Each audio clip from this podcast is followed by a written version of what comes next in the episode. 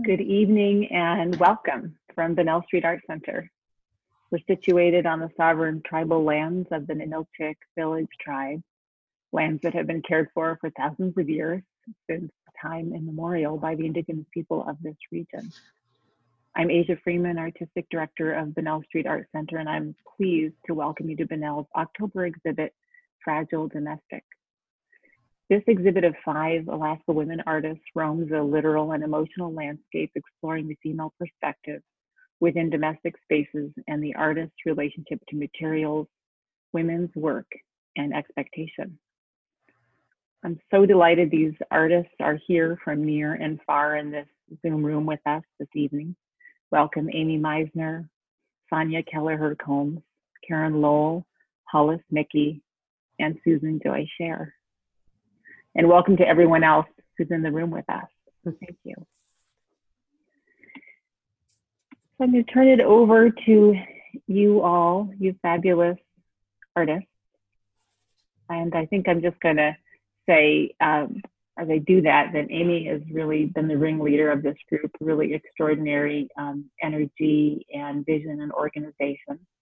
She came down from Anchorage with her daughter Astrid to install the show a few days ago, and Sonya and Susan came down to bring their work and install. And Karen mailed hers from Colorado, and Hollis tucked hers into Amy's car, and it's all here. It's all fantastic.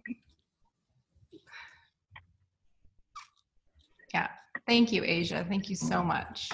Um, I will go ahead and just say a little bit um, about the impetus behind this work.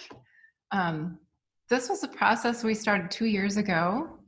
I think this is when we first started chatting about um, coming together and exploring some different themes around domesticity and um, craft based materials and women's work and um, seeing what we could make together.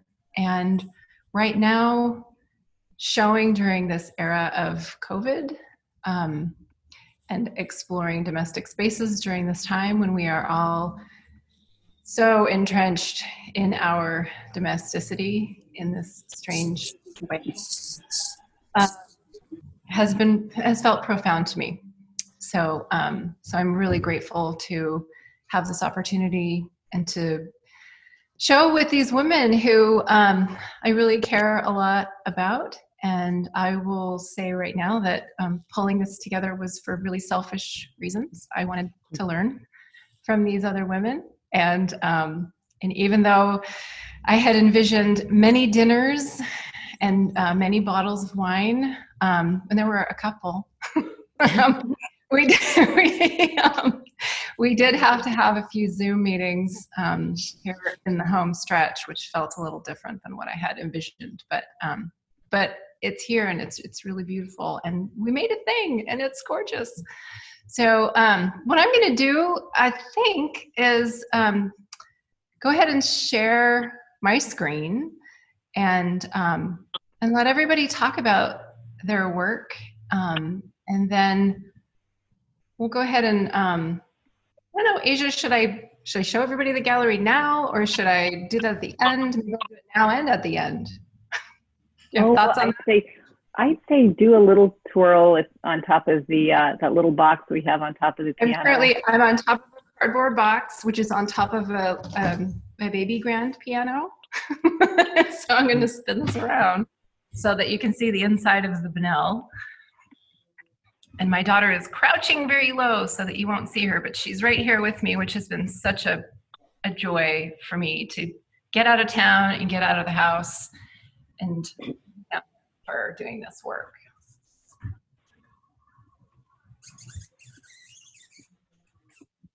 There it is with Susan on the far right and continuing through her book on the pedestal. And then you see Amy's work and Hollis's tarot deck, Karen's tent on the floor. Um, shoot, just a second. There we go.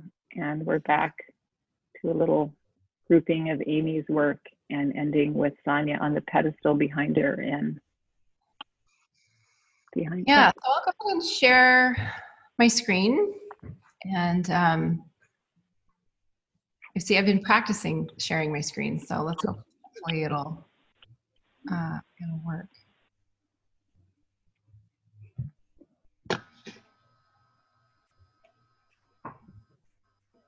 Oh, great. Okay, I'm going to start here. Everybody see that? Yes. Yeah. Great, thanks. Um, yeah, so um, this is work that, you know, when we were installing it, um, it's amazing how many things crossed over and how many thematic images kept appearing. Um, chairs and houses and dwellings. Um, I think that um, thinking in terms of the domestic space brings up a lot, especially for women.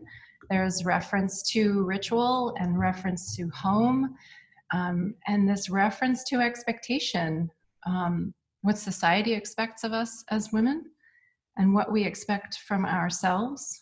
And there is a tension where this these two things intersect um, and then diverge and intersect and diverge. Um, we'll start with Sonya's work. Sonya, if you want to talk about your work, Sure. and, and then just tell me when to to go to the next slide. Okay. You're ready. Yeah. So first, I'd like to uh, thank Amy because Asia's totally right. She was the driver of this of this um, piece. I hear some sort of music or something. in the Yeah, I want to ask people as they join to please mute. We just had somebody join and we just need to have your microphone muted. Thank you. Okay, thank you. Um, and um, for those of you who aren't familiar with me or my work, I am an Alaska Native. I'm a Inupiaq and Athabascan and Irish and German artist, uh, visual artist, um, and I do work about place. And um, and re- really, I'm honored that Amy included me and with this, all these lovely women. But um, often using materials, both uh, natural and synthetic materials mostly talking a, a commentary about where I come from, who I am, my family history, things like that, and um, really um, a lot of times talking about um, personal and um, kind of cultural struggles, identity, um, colonization, um, our relationship to land and nature. Um, and so this summer in particular, the work is very different than I originally had intended um, for this exhibition. I decided to, um, I was at, um, just like everybody else, at home. And actually, I'm at our fish camp right now in Kasilof. Um, I've been here the entire summer. I've gone back to the city of Anchorage three times this summer, um, mostly for my dogs to get groomed. Um, so which is a really important thing to get a grooming appointment. Uh, my husband's been cutting my hair actually. It's just, he's not too bad, but too bad. But, um, um, so, uh, is there a feedback? You guys getting feedback? No? Um, we might get a little bit, but don't worry Okay. about that. Okay. So this first series um, is called From the Body, and I began collecting my hair on March 13th, which was the day after the first um, case of COVID in Alaska. And I started doing these drawings. Um, I call them drawings. They're on paper, beeswaxed um, paper with um, my hair. So I'm not the only one in our group, I think, that's been losing hair. Um, Amy mentioned it as well. So I'm sure it has to do with stress, maybe not being able to see my hairdresser often enough, et cetera, et cetera. But um, you can go ahead and go on to the next one, Amy. So this is a shot I took just for um, our card for the exhibition. So every single day that I took a shower, so I didn't take a shower as often as I normally did because I was at fish camp. So I don't have as many as 204 drawings, but a 100 of them are included in this exhibition. Um, you can go ahead to the installation shot. Um, so there they are in the corner there. Um, really interested in just, you know, kind of memorializing this time that we're spending um, and um, really kind of feeling very isolated and um, the one thing that was really lovely is that where we live here in Kasilof, my sister has a cabin next door, and my parents have property next door as well. So we had became a larger bubble than a lot of people, I think. But because um, my sister has a bunch of kids, and my brother has kids too.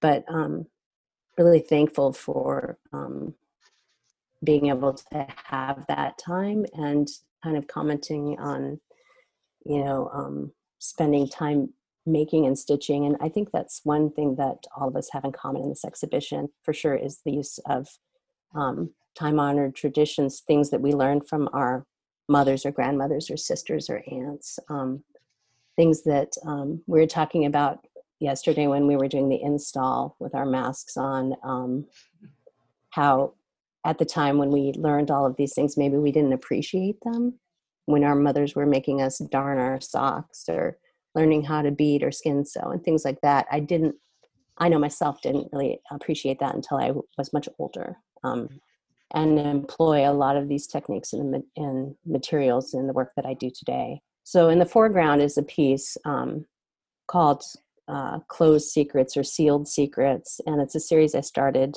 uh, quite a long time ago. I had done like maybe three or four of them, and I wanted to revisit it because it's just basically a commentary about you know the things that happen in your home um, and the things that people don't talk about. A secret is something that is hidden and repressed and uh, unknown and um, i feel like the more we talk about and open up we can heal from a lot of these traumas that happen within um, these domestic spaces and so that's that's kind of that piece there. In the foreground it's made of um, goat and um, rabbit fur, and all those little points on there are all pins that have been pierced to hold the um, the opening closed. So can move on to the next one. I'm talking really fast. My face is getting warm. um, so uh, this is just the detail shot, um, the glamour shot, I suppose.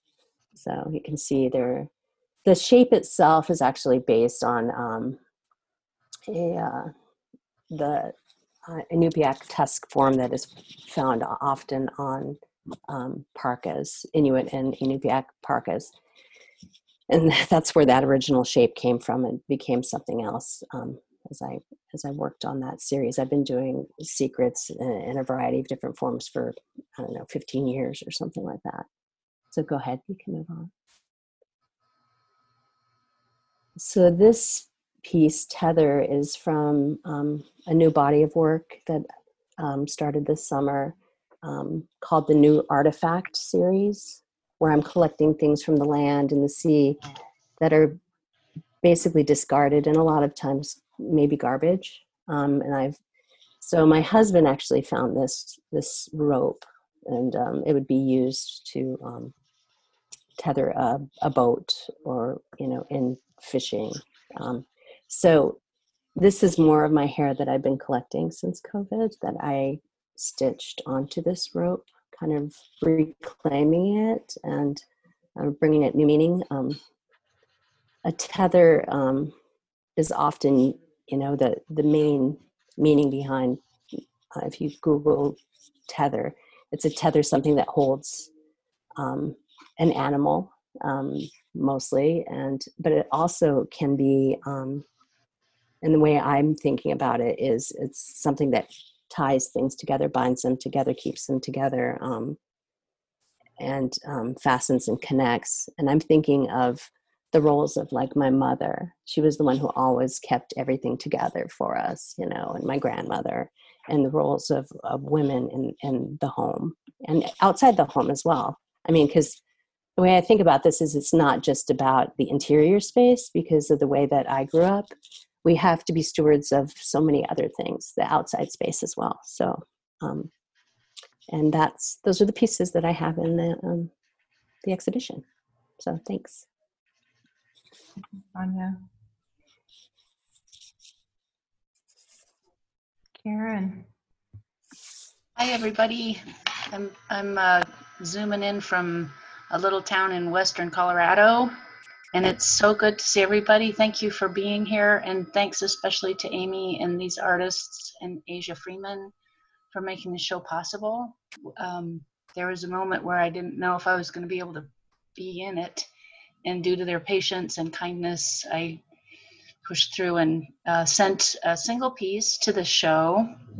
Um, I moved from Alaska to Eckert in April to be closer to my parents who are aging. And uh, the move dredged up all kinds of stuff. Um, I know that when I left Alaska, I was kind of scrambling to make a living, and now I'm currently working as a as a part-time uh, minimum wage worker at a variety store, and it's been really interesting to shift schedules. Um, so this piece was I, I I made this piece long after I should have made a decision about what to make, but it took a long time to come to an understanding of what was authentic um, and good for the show. Karen, I'm going to show the the full piece. Okay. Okay, sure. So when I got to Colorado, I had enough time to kind of realize how much I rely on travel and moving. Um, and I, I really do think I am a nomad. Uh, the piece is called COVID Nomad. Um, I tallied up how many places I've lived in since I was born, and it was I'm 58, and I've lived in 40 different structures. In addition to traveling a lot and camping a lot, and camping was kind of a core thing for my family growing up. It's a portable mobile structure; you can take down really quick. So this is really just a two-man pop-up tent. Um, in reflecting on all of the traveling and especially during the covid times i moved right at the height of the pandemic it was april 19th and landed here and realized that i was going to have to stay put for quite a while and i wasn't going to have the luxury or the even the resources to travel like i like to do and in a strange way being stuck in one place has allowed me to travel through memory and time, not just my own stories, but those of my parents. They've been so talkative. And so I've heard many stories about their upbringing and even my grandparents. Um, the tent itself is made out of scraps of cloth. I'm a cloth hoarder. Uh, before I left Alaska, I got hired by the Cook Inlet Housing Authority to make COVID uh, face coverings for the residents of their housing projects. They've got folks in assisted living homes and low income housing and just group homes.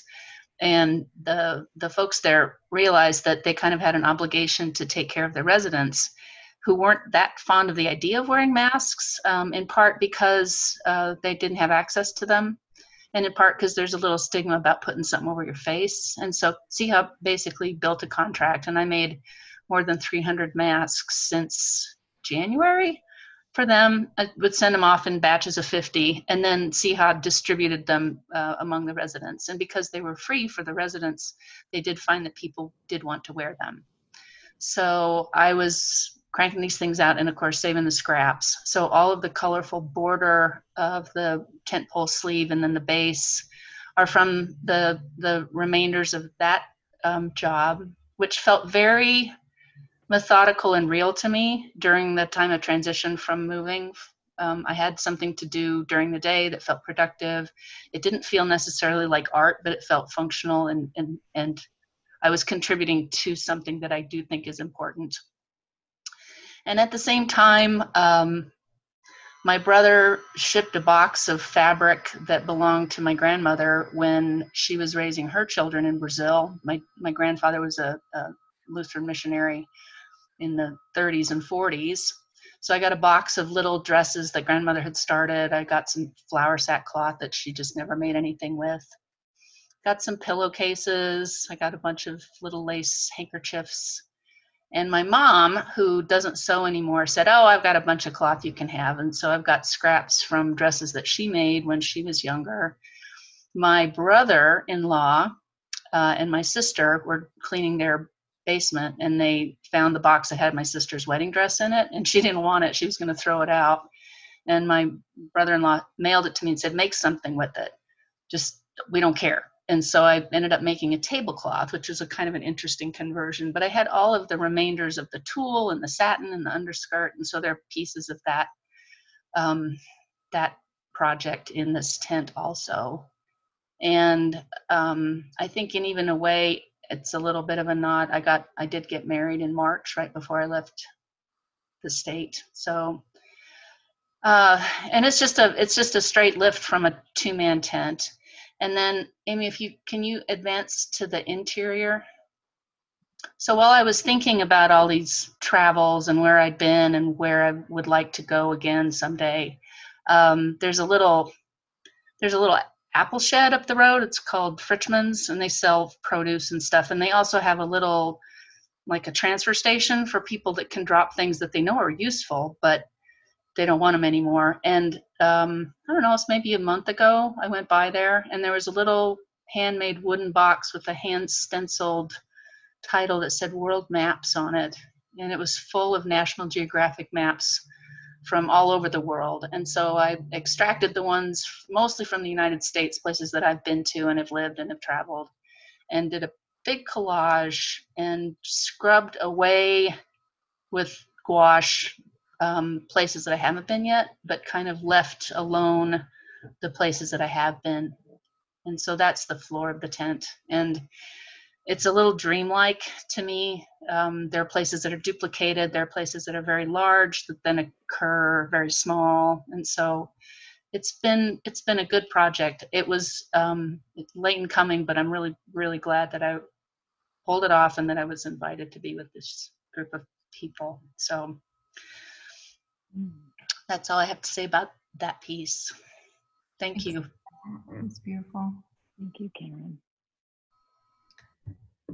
So, yeah, also I'll talk about um, the work that I did for this show. Um, and I'll start by talking about materials. I think it's really important to um, to explain this a little bit further um, by going back a few years. Um, I think it was 2015 or 14. I started a project that lasted over a year called the Inheritance Project and I was crowdsourcing vintage linens from people all over the world. I had a really active blog at the time, and people were reading it and and seeing that other people were sending me these things, and um, so then they sent me things, and and that that project ended up being um, an exhibition um, at the Anchorage Museum and at the State Museum.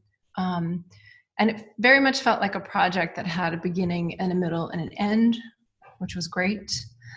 Um, but I still have so much material from this project. bins and bins and bins of material, um, which is amazing. It's it's amazing to me that people, mostly women, but some men too, um, would would take the time and the expense I mean, there were people who were sending me boxes that had the labels on them that said $80. You know, they just, just packed it full like a Pillsbury, like poppin' fresh dough container, right? So you'd open these boxes and things, linens were just exploding out of them. Um, but what I, one thing that I had, like this huge collection of, um, were embroideries from embroidery kits. And some of them were cross stitch and some of them were needlepoint and they were all in this um, Aida weave. And for those of us who learned how to embroider, um, there's a certain amount of, of, PTSD that comes along with learning how to embroider, especially from um, a Scandinavian family member or a German family member or someone who is very um, militant in some ways about how things need to look, particularly on the backside. Um, and so this this is the very beginnings of a piece that I will show you here momentarily on the, um, in its entirety. Um, these letters are all um, hand appliqued wool, hand turned, hand appliqued. I knew that um, we were going to be going on a trip. Um, my husband and I, we, two years ago, we went to Iceland and um, did some traveling in Sweden and also in um, London. We spent a little bit of time, but I knew I was going to be on trains and airplanes, and I needed a project that was going to be portable, um, something that was all pretty much handwork. and so I spent a lot of time planning as best I could before we left um, and cutting all of these squares so that I would just basically be putting putting text on these small squares. And so what you're seeing is the very beginnings of this this piece called um, shadow self.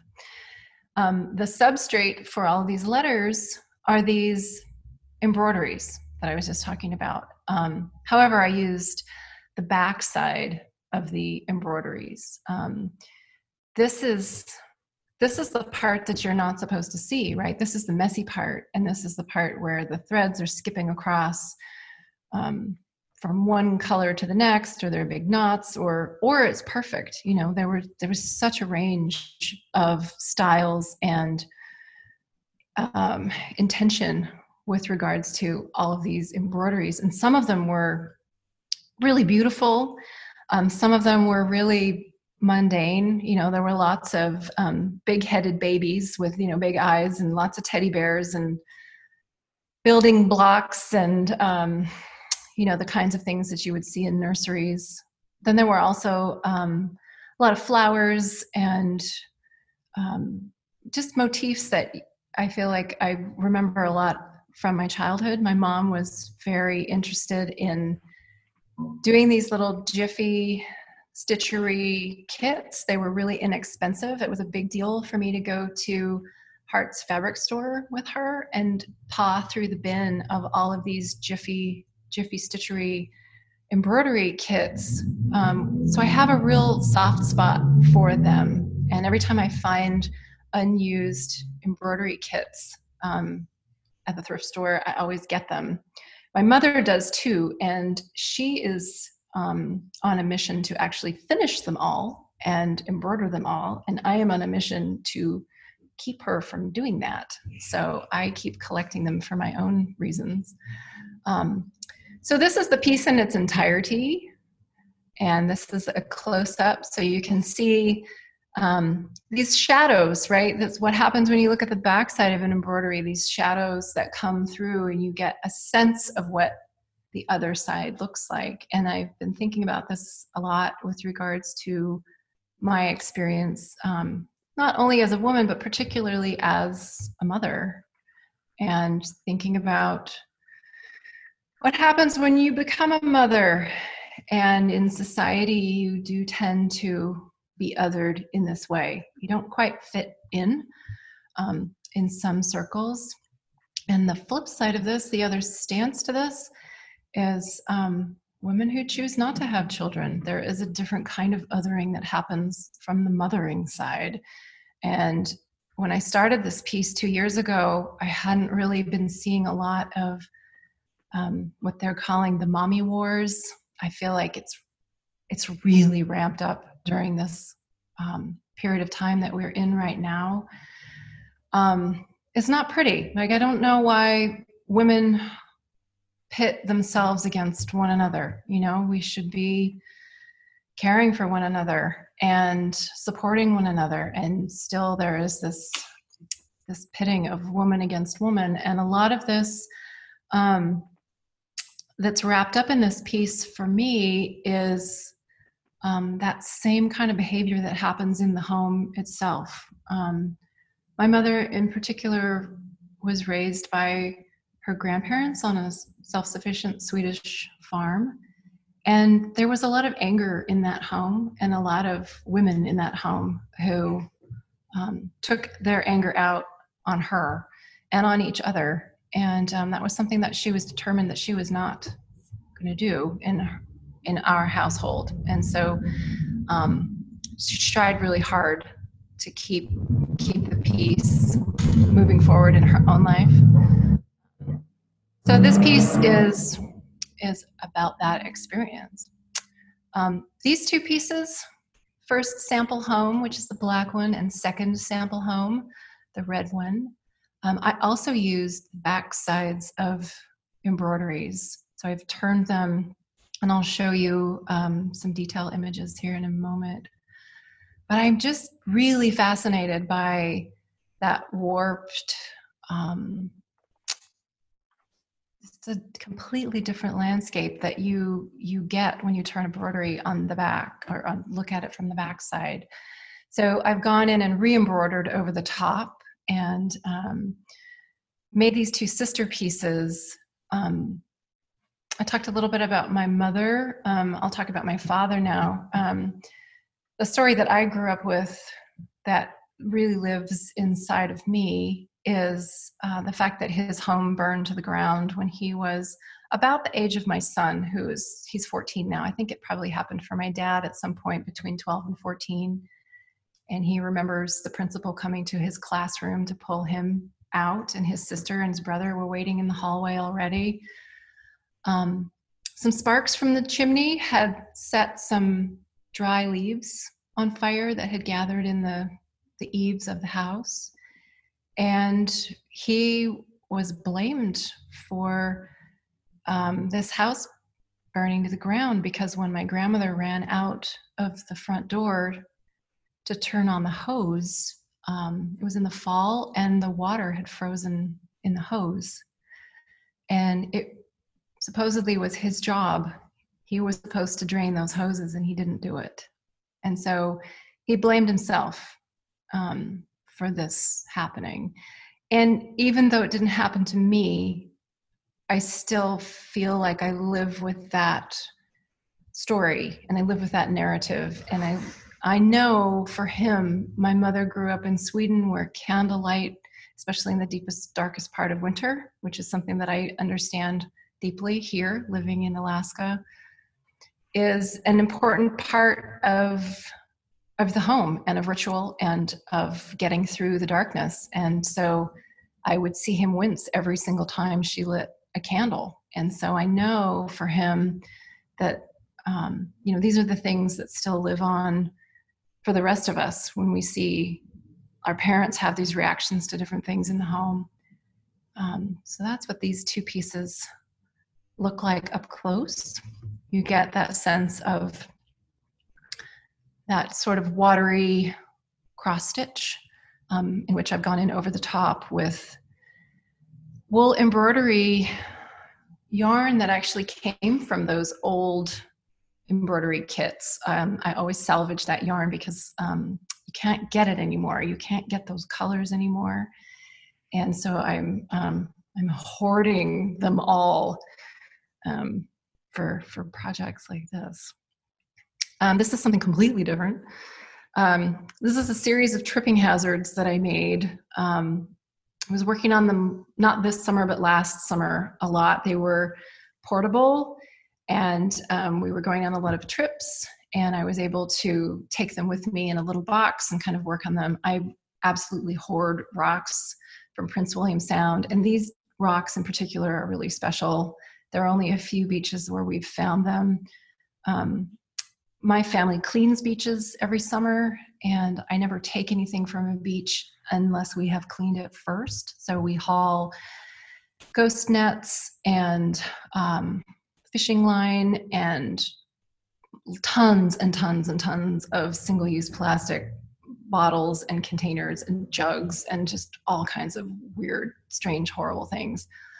Um, but then I find these amazing, amazing things like these rocks, and um, I've been saving them and hoarding them for quite some time.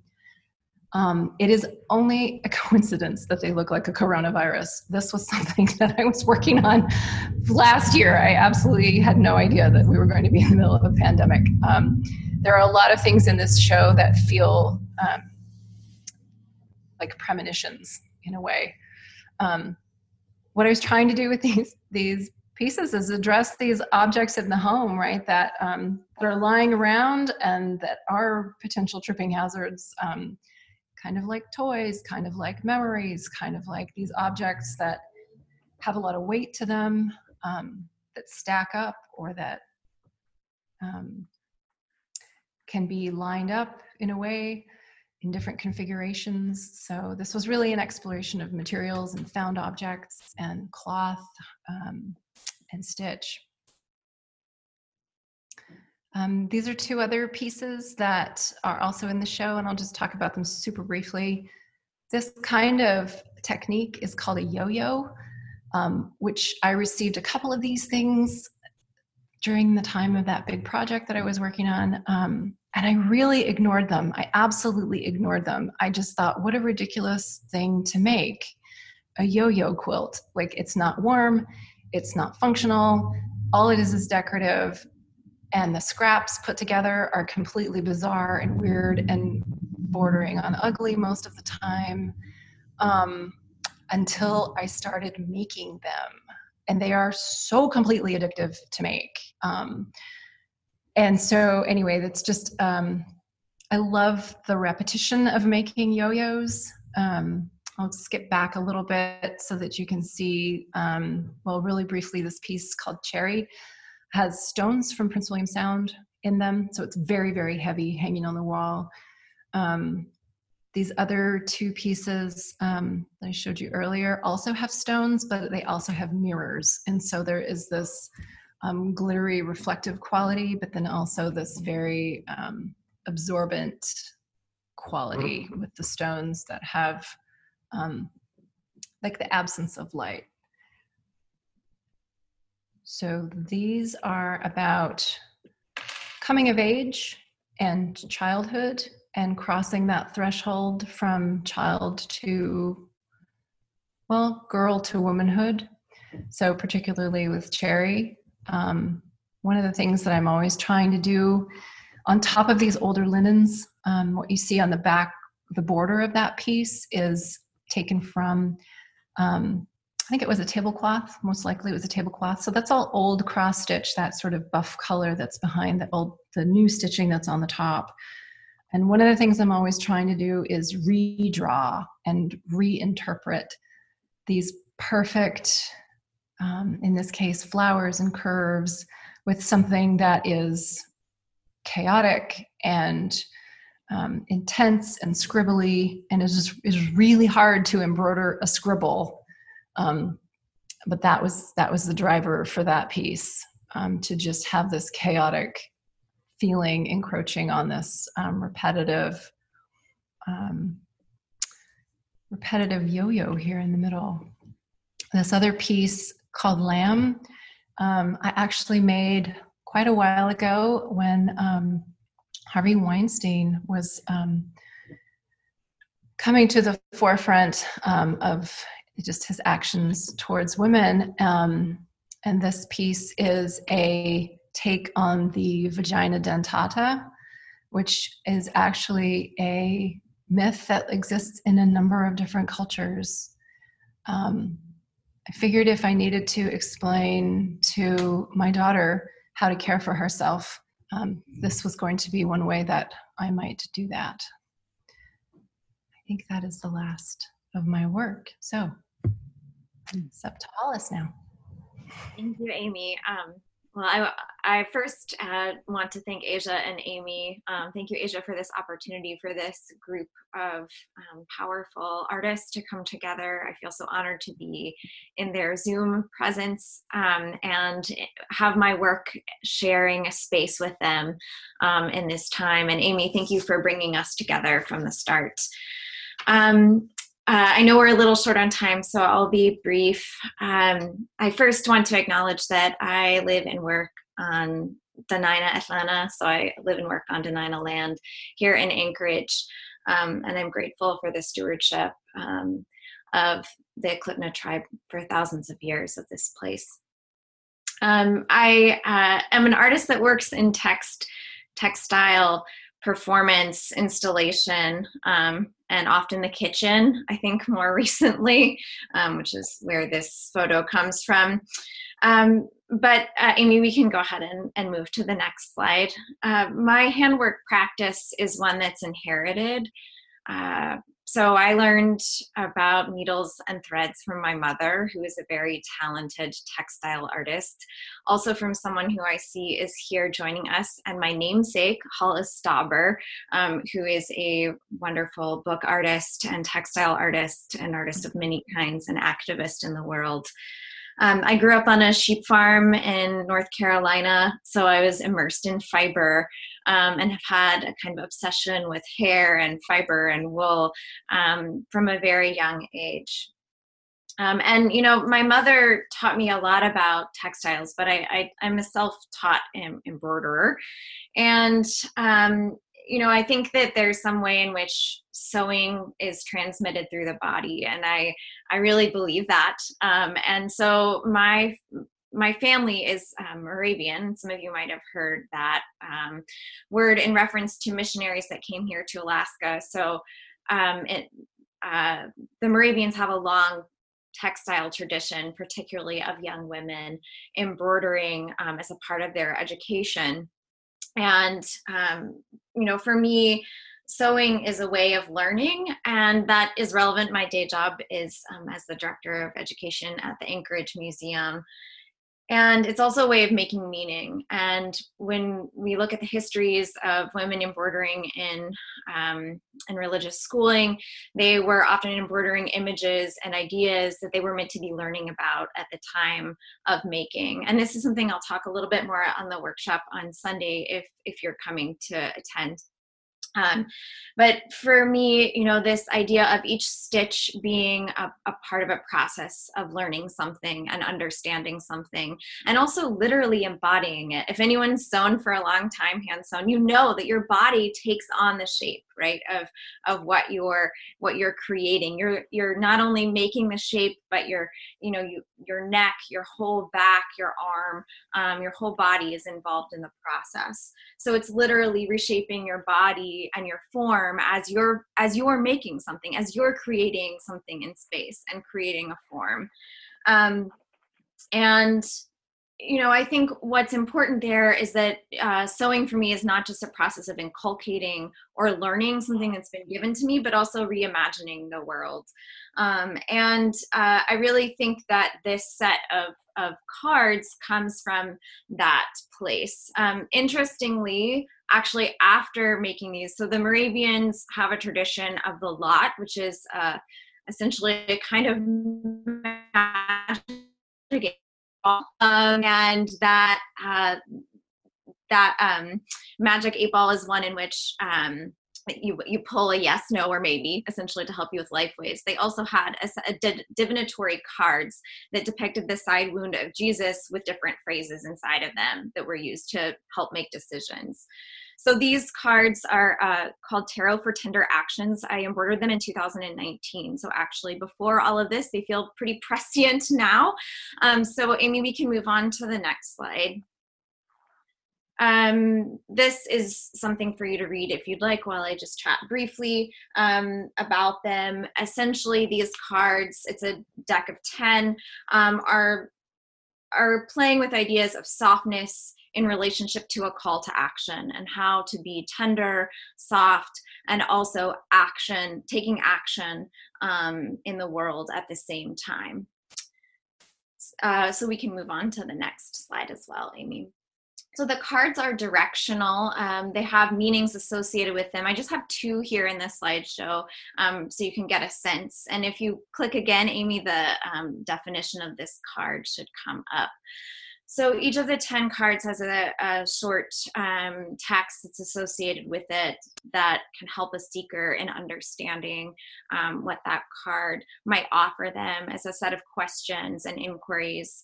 Um, just like how I teach, um, I'm not very interested in leading questions or determined results, um, but in indeterminacy and the learner or the seeker um, finding their own meaning in what's offered to them.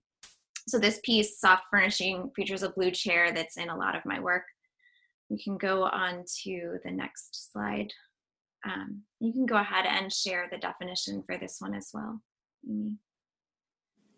Um, and so in this uh, in this series, I'm very interested both in the technical aspect of embroidering, um, the performative aspect of divination, and um, the text that's associated with them.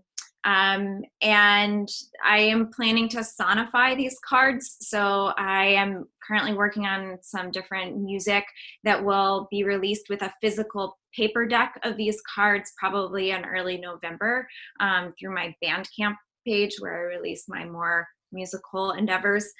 Um, so this just to show how the my process ends up being quite interdisciplinary. I think that's all of my slides.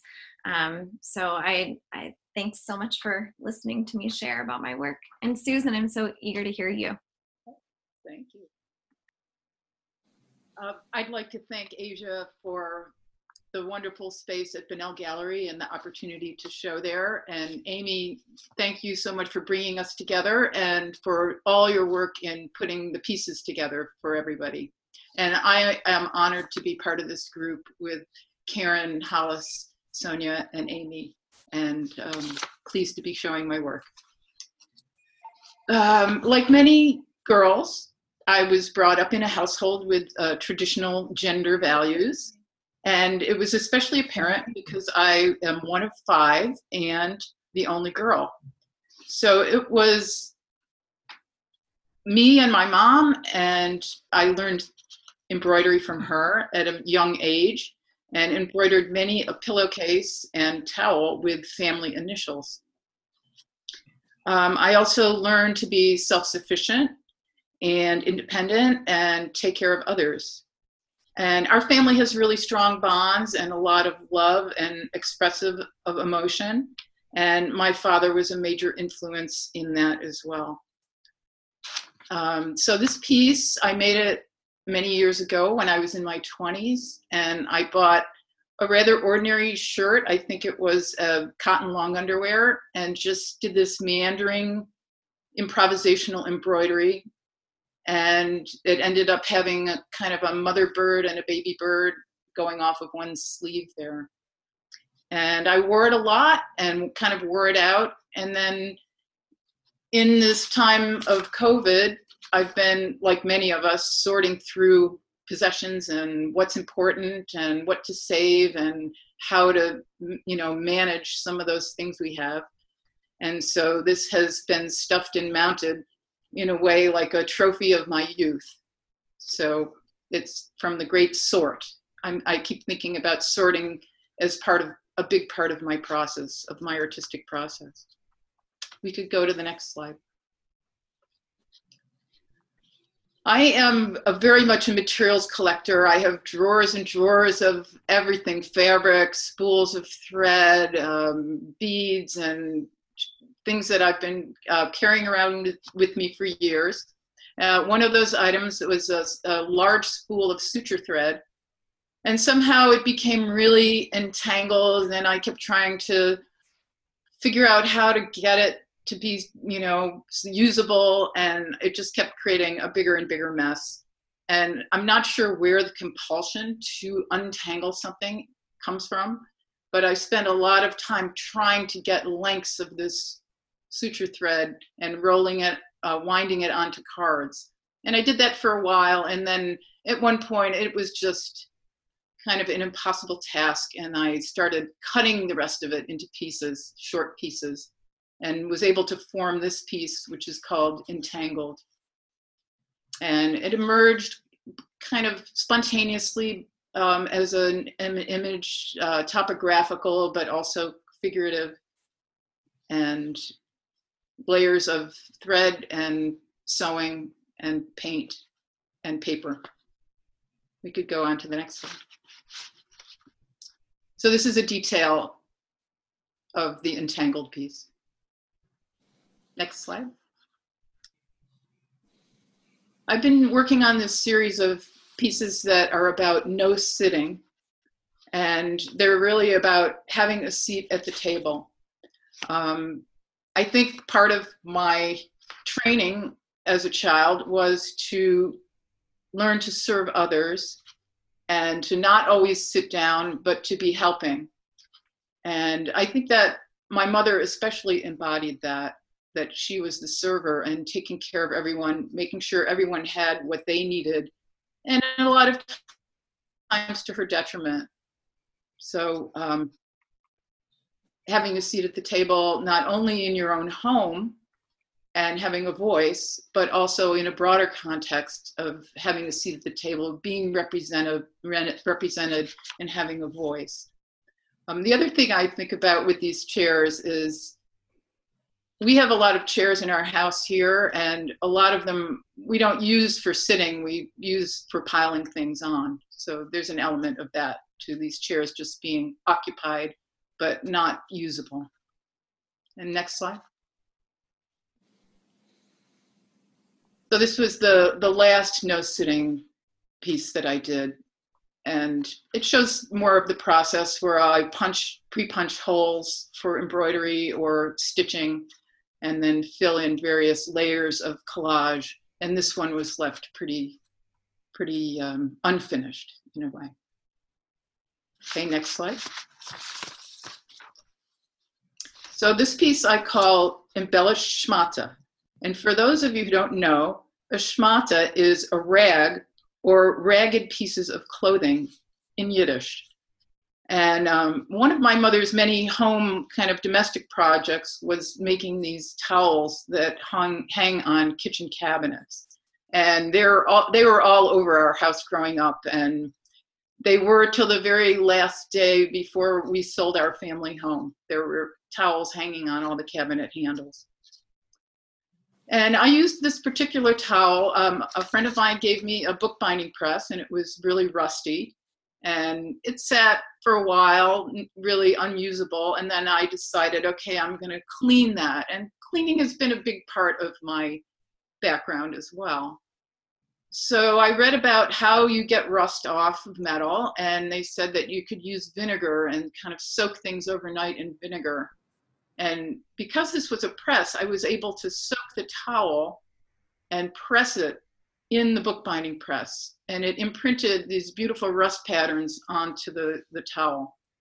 So I washed it and the rust stayed. And I just kept the towel for a while, um, not knowing, you know, one of my source materials, not knowing if I'm going to use it or when I'm going to use it. And then in preparation for this show, I started thinking about those towels and all the different kinds of home projects that my mother did that were really related to the kitchen or to sewing. So I just made this um, towel that hangs on a kitchen cabinet.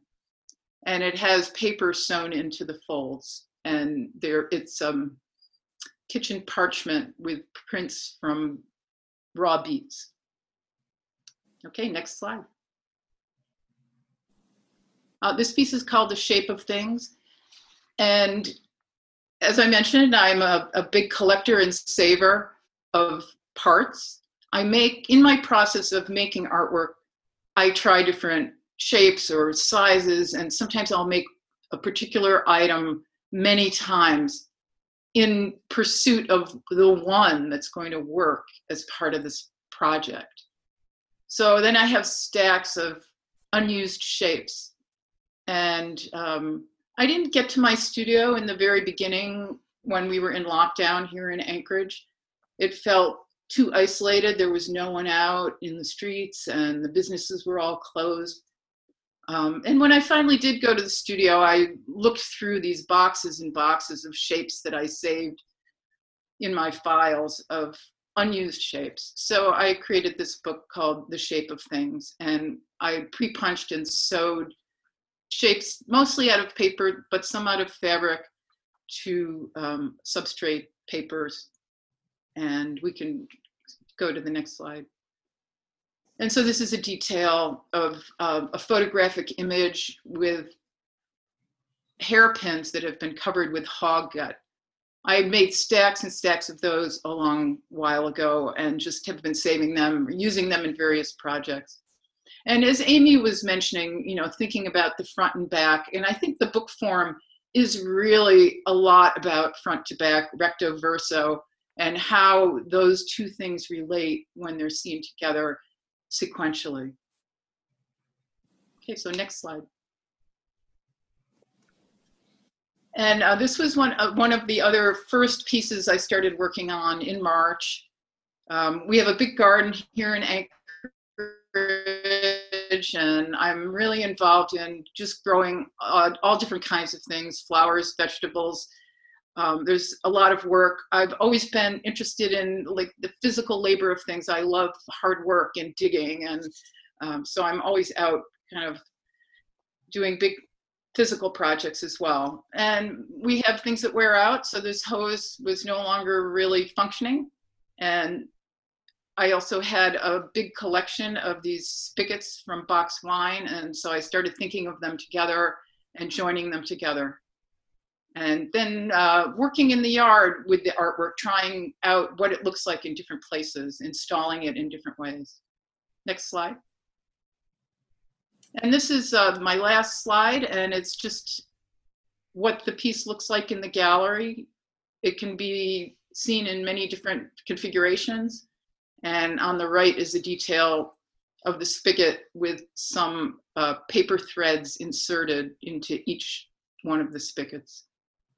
And it's about 72 inches high. So it's a life-size piece. And that's kind of, that's all I have to say. Thank you. Thank you, Susan. Wow. We're all back. Yeah. I'll turn this around so you can see Susan's piece in the gallery.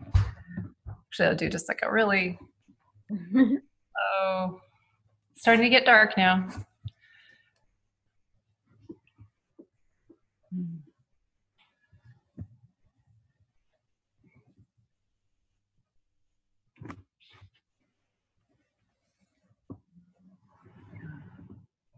Alice's work around the beam.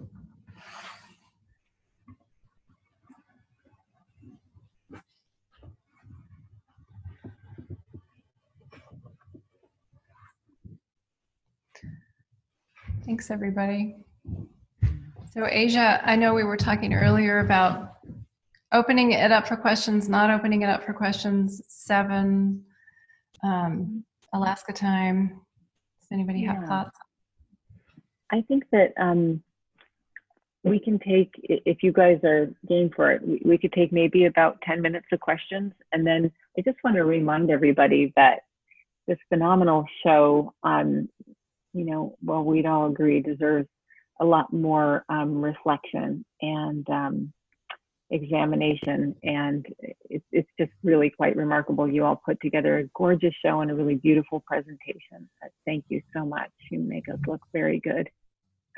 And uh, next week, next Friday from 11 to noon, really looking forward to speaking with you all in this Zoom space of inspiration and adaptation. It's an open dialogue that anybody can join, very much like this one, but more focused on a Q&A with these artists. So um, I wanted to thank um, everybody and wow, that's very special. Namita Wiggers has joined us. Oh my gosh, a marvelous curator and teacher. And, and you know, you guys are phenomenal. It's, it's marvelous to see all these um, incredible people that you've drawn and that you've really referenced and elevated through, through your work. So let's take a few questions and just remember that um, we'd like to go deeper in the dialogue um, on Friday. Um, that's an opportunity anyway. So, anybody have a question?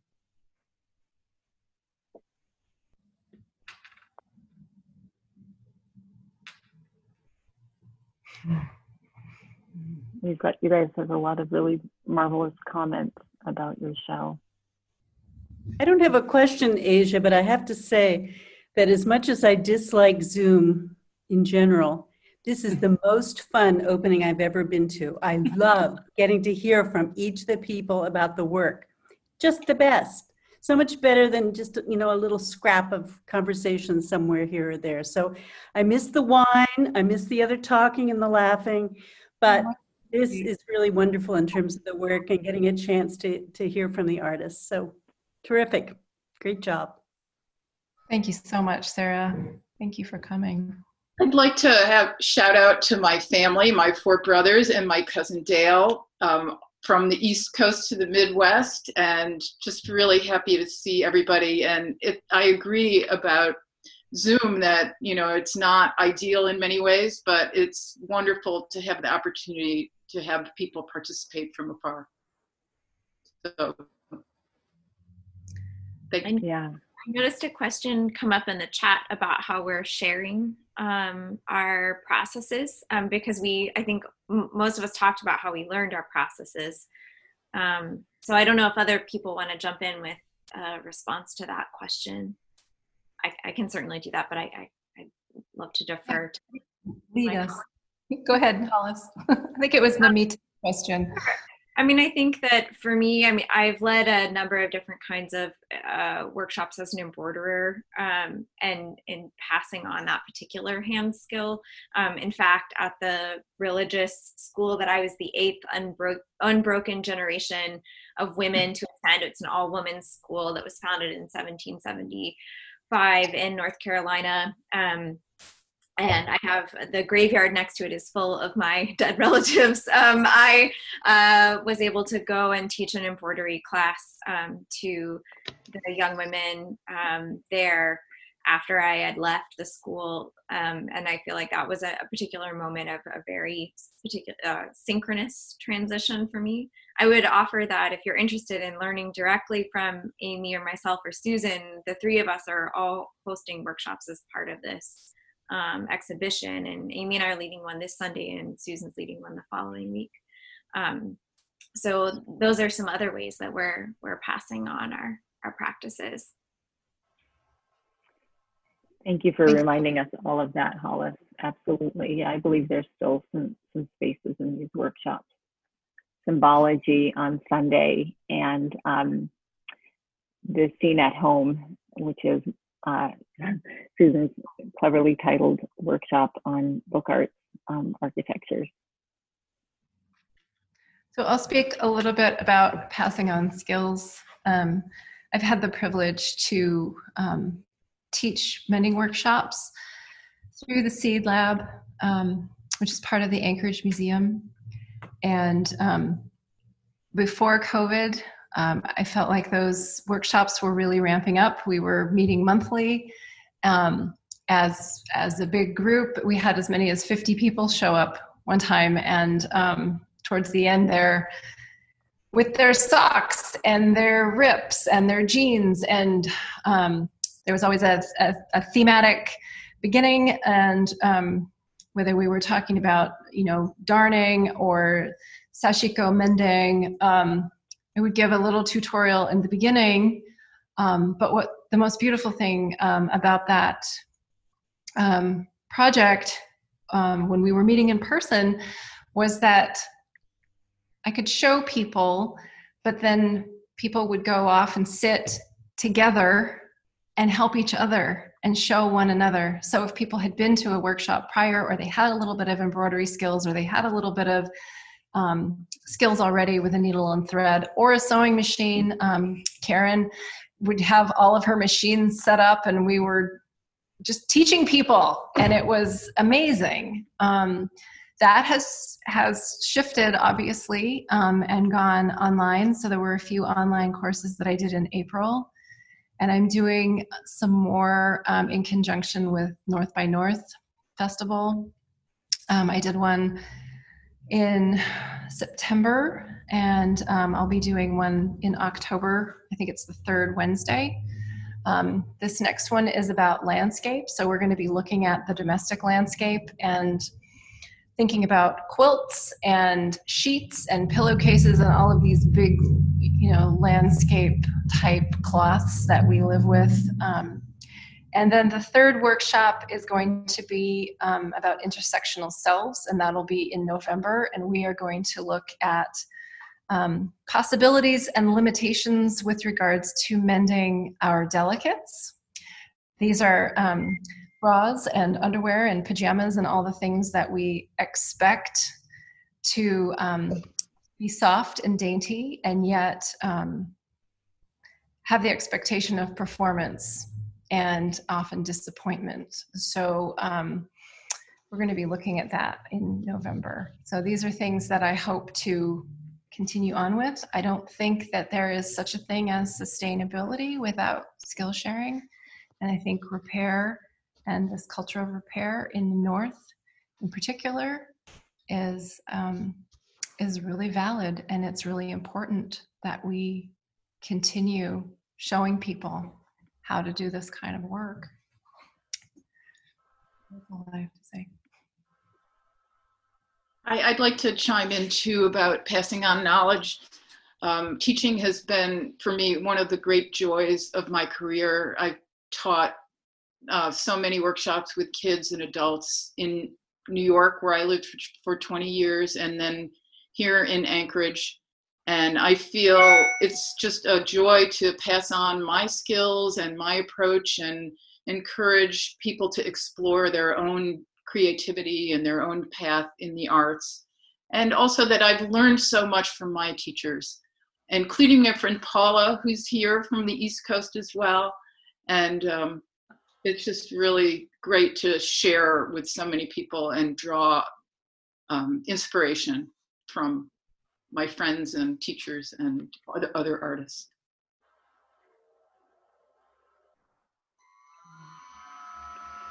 Um, Thank a- you I have all. a- I have a question for Sonya, if I can um, ask her a question. Um, I I was really fascinated, by the way, Susan, it was great to see you here. Um, and I love your work. Um, Sonya, it was, I was really fascinated by how you used the squares to mark the passing of time uh, through isolation. Um, and this very personal uh, with the hair on it. It's just that's fascinating to me. I'm wondering if you're continuing to do that through isolation, and if there were other ways that you mark the isolation visually.